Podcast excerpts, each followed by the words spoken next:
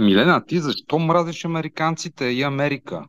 We are living America, Америка, Америка. По някаква причина от вчера си го пея в най-такива битови ситуации. Изгърмя ми колата в автобуса, като пералнята изключи, като купувах тетрадките за училище. Не знам защо си го пея това. Чакай, чакай. Правилният текст на тази песен е We are all living in America. Значи това, разбира се, го пее Тио Линдеман от знаменитата германска метал група Рамштайн. Обаче Германия на Рамштайн догонва Америка по економика и въобще Америка, т.е. Съединените Американски щати, нали, друг път сме си говорили, че Америка е континент, но първите в света по всичко, и по затвори, и, и по економика са, са Америка. Та за това искам да те питам, ти защо мразиш Америка и американците? Аз не мразя нищо и никого. Тази държава е дала невероятни постижения на света в областта на изкуството, културата, науката и хранителната индустрия, да кажем. Обаче така да живея там нямам никакво желание. Всичко това го стартираме за скъпите слушатели, които още не знаят, че в момента ние сме с 8 или 9, или сега ще кажа Даниел, часова разлика си говорим. Той е от другата страна, именно в Америка, в който е точно щат, град и Пойнт. Вашингтон, Д.С. Това е District of Columbia, това е столицата на Съединените Американски щати и столицата на света. Милена, ето новините от тук. Днес, мила ми, стана ясно, че Джо Байден, президента на Съединените Американски щати, и пак да кажа, на света, за да дразна хората, които мразят Америка, днес става така застрашен от съд защото mm-hmm. и той, както бившия президент на Съединените Американски щати Тръмп, е обвинен по различни казуси и може би ще отговаря пред правосъдието. След като Тръмп беше обвинен тук в Америка заради изборите и заради това, че той е идиот в крайна сметка, и Джо Байден е обвинен в корупция и двамата президенти на Съединените Американски щати ги грози съд и затвор, може би. Друга обаче по-интересна линия, свързана с правосъдието ми е по-интересна. Американската държава, Съединените Американски щати, започват дело срещу Google заради някакви монополни позиции на най-голямата търсачка в света. Бизнеса и, който е мултимилиарден, е изграден на търсенето в интернет. Това много добре го знаем всички, нали така? Mm-hmm. Обаче, в, например, мобилни телефони или други компании, Google сключва сделка с тях и мобилните телефони, който и да се сетиш от мобилните марки, независимо от операционната система, вкарва Google като търсачка по подразбиране. Разбираш ли? Да, до тук. И тук американците, разбира се, имат антимонополни законодателства, съответно преследват Google за тази монополна позиция и са готови да ги спрат по някакъв начин, което е някакси оксиморон, погледнато отстрани от птичи поглед, защото Google внася огромни суми в економиката на Америка, на Съединените Американски щати и е символ. Това е дали, символ на Америка, символ на прогреса и на съвременна Америка, една от най-големите технологични компании. Какво идва да ни покаже това? Че тук в Америка, в Съединените Американски щати има демокрация, която е готова да защитава правата на свободния пазар, в който няма монополи. Но пак е оксиморон, защото пък Америка в много други отношения е някакси монополист в света, в на различни отношения. Но, Милена, по-важното, което искам да ти кажа, е как живее американеца на битово равнище. Какво вижда всеки един човек тук в Вашингтон, в столицата на Америка и на света? Искаш ли да знаеш? Вижда навсякъде красота. Така ли? Всяка една къща, всяка една публична сграда или част от общото е засадена с цветя, с зеленина, с дървета, с храст. Всичко е чисто, колите имат катализатори, разбира се, повечето коли са нови и чисти, но тук няма прах, Милена. От дърветата и храстите под тях сложени разни, да знам, може би ландшафтните архитекти ще кажат какво е това, е озеленителите, но различни такива дър, дър, дървести материали. И тук няма као, за разлика, разбира се, от нашата любима София, където има просто кални точки навсякъде и хората си паркират колите, след това разнасят пръха и го дишат. Но, което е по-важно, всеки един човек, с когото разговарях тук в Америка, отвъд лицемерието, истински влиза в комуникация с, с теб и тази комуникация е добронамерена. И друг път съм бил в Съединените Американски щати, в Нью Йорк, на други места и там също се отнасят така. Така че това не е прецедент и наистина го виждам като тенденция и като вече мога да го кажа с а, чисто сърце, че просто хората са дружелюбни. Тоест те влизат в една ситуация на общуване с теб, в която искат да излязат с усмивка и ти да се почувстваш по-добре, те да се почувстват по-добре, да са ти помогнали ако могат, но, но да има комуникация, която по някакъв начин кратка и смислена за двете страни. Ето днес бях на заболекар тук, в Америка. Много добре се отнесаха към мен. След това влязох в този музей, която, който музей жената на входа още ме попита откъде сте. Аз казах от България. Тя каза ми супер, от България е Кристо. Аз съм ходил в Габрово и съм обиколила цялата България и страшно много ми хареса и пак бих отишла. Знам, че имат сега музей в Габрово, който ще се открива на името на Кристо и Жан Клод. Бих, бих дошла да го видя. Можеш ли си представиш тази история? Как ти звучи? Слушам те много внимателно сега, за да малко разваля монопола на идеалистичната представа, на, за която създаваш за Америка, за американската мечта. Разбира се, всичко това ние не се съмняваме, че е възможно да бъде видяно от една перспектива по този начин. Особено от перспективата на човек, идващ от България, където наистина има кал, където хората не са усмихнати, не са дружелюбни, едва ти казват здрасти. Не смяташ ли обаче, че има и някакви недостатъци сериозни за, де да знам за кое, за психофизическото състояние, тази реалност там? Всичко, което каза до тук е прекрасно. Също време аз съм чула за някаква такава като ромска махала, не, ама гето в, точно в Вашингтон, огромно, с хора бед, бедстващи там, които се отишли са се засели. Ма не знам, то сигурно и това е по някакъв начин са си го направили хората да им е приятно. Ми, може би са по-напред с материал. От друга страна, защо са най-воинстващата държава? Защо има толкова конфликтност в взаимоотношенията им с останалите държави по света, след като вътре те са толкова дружелюбни. Дали, в смисъл, ако сцената на войственост и монопол и алчност и завземане и престъпност към геноцид някакъв, който извършват към останалата част от света, е извоювана тази вътрешна свобода, дали тя, те я заслужават и така нататък, все философски въпроси. Значи геноцид да. все пак е определение, което има много точно Добре, параметри. малко крайно да. се изразявам. така, воинстваща е интересен казус.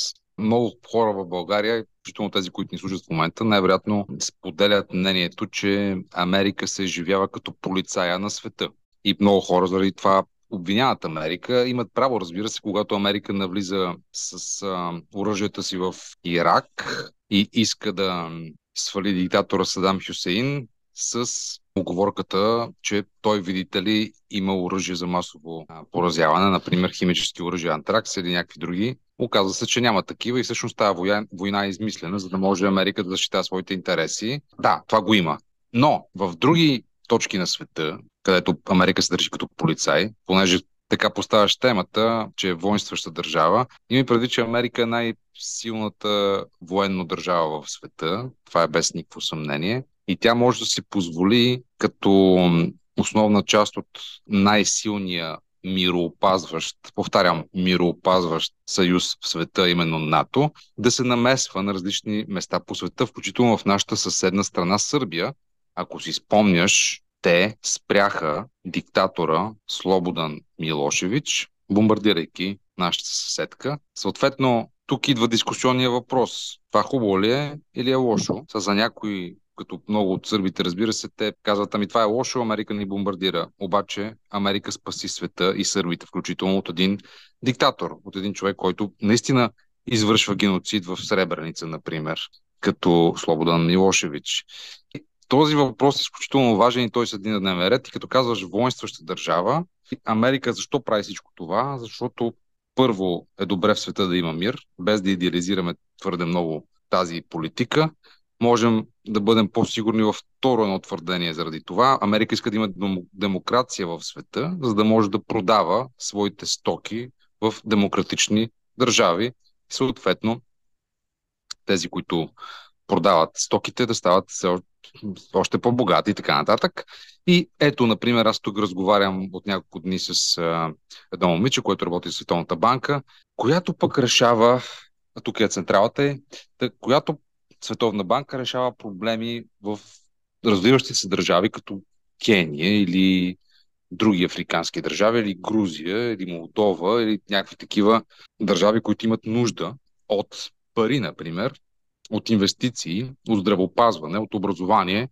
И за да се случи нали, економически растеж каквото и да е благоденствие, хората се нуждаят от пари. И Световната банка, тук от Америка, от централата на Световната банка, дава тези пари, разбира се, за проекти и за различни инициативи, свързани с опазването на човешките права, с образованието, с защитата на учениците и така нататък и така нататък. Различни са страните на, на тази монета. Америка поддържа и Съединените Американски щати, разбира се, най-много затвори в света, най-много затворници има тук на глава от населението.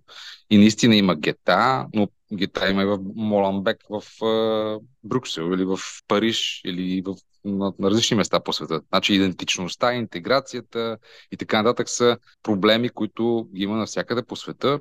Не само тук. Това е един огромен проблем. Когато говорим за воинстваща държава, воинстваща държава е Русия за зла беда на нас, европейците и на най-вече на украинците. Ето, ето това е воинстваща държава, която напада съседа си в 21 век и създава война. Докато Америка, когато се намесва, тя все пак иска да, да, да спре вече някакъв започнал процес, свързан с, с, с а, зло. Нали, в общия случай, не във всички. Нали, коментирахме Ирак, но мога да дам и други примери, в които Америка се намесва заради НАТО, за да опази мира, демокрацията, човешките права и така нататък. Понеже това толкова може да някой да се разсмее от това твърдение. Аз искам да те питам твоето субективно, защото все пак това е нали, лично твое убеждение. Твърдение може да е вярно за хората, които поддържат същото твърдение, други могат да го спорят.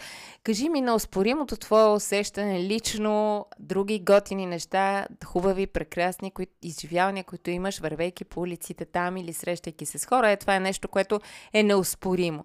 Разкажи ни още такива факти за Америка в 2023, не от преди 20 години, когато са бомбардирали Сърбия. Какво сега ново ти прави впечатление там? Ето, казвам веднага, понеже говорим за различните идентичности, за младсинствата, ето това е един репер, един индикатор за това дали обществото е готино или не е. Как се грижиш за младсинствата си? Ето, наистина има гета тук, обаче, ето вчера бях в един музей, в който повечето експонати беше съвременно изкуство изложбата, обаче съвременно изкуство което идва от така наречените крафтс, от различни занаячийски работи, които половината бяха от местното корено население индианците, които правят шалове или чанти или всякакви такива неща, които всъщност са превърнали в някакъв стейтмент, в някаква позиция, свързана с проблеми на света, като замърсяването или правата на младсинствата или на жените, или пък